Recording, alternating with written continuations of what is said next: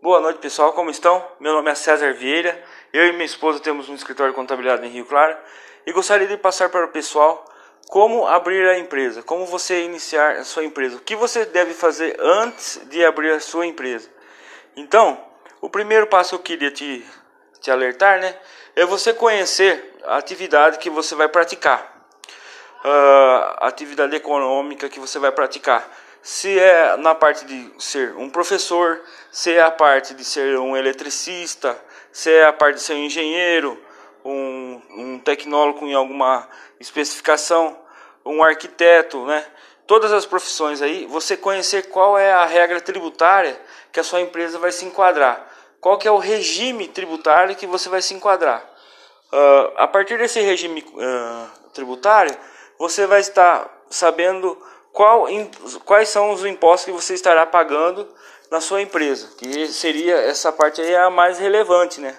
O quanto você vai pagar de, de impostos né, para o governo antes de abrir a sua empresa.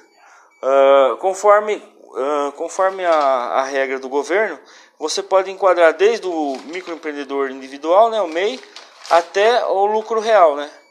Uh, mas o, o que mais alerta a, a nossa contabilidade aqui, alerta os clientes, é você pagar o menos impostos uh, de acordo com a lei, né, sem burlar a lei, uh, está na atividade correta e está pagando os impostos inseridos num regime de impostos é, mais vantajoso para você, né, para você não ter um susto na hora de pagá-los.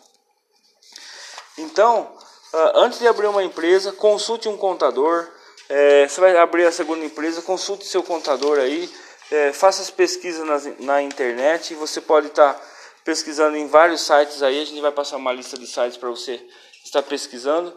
É, não considere isso, não que não desconfie do, como falar, não é uma desconfiança que eu digo, mas sempre procure fazer uma pesquisa, né?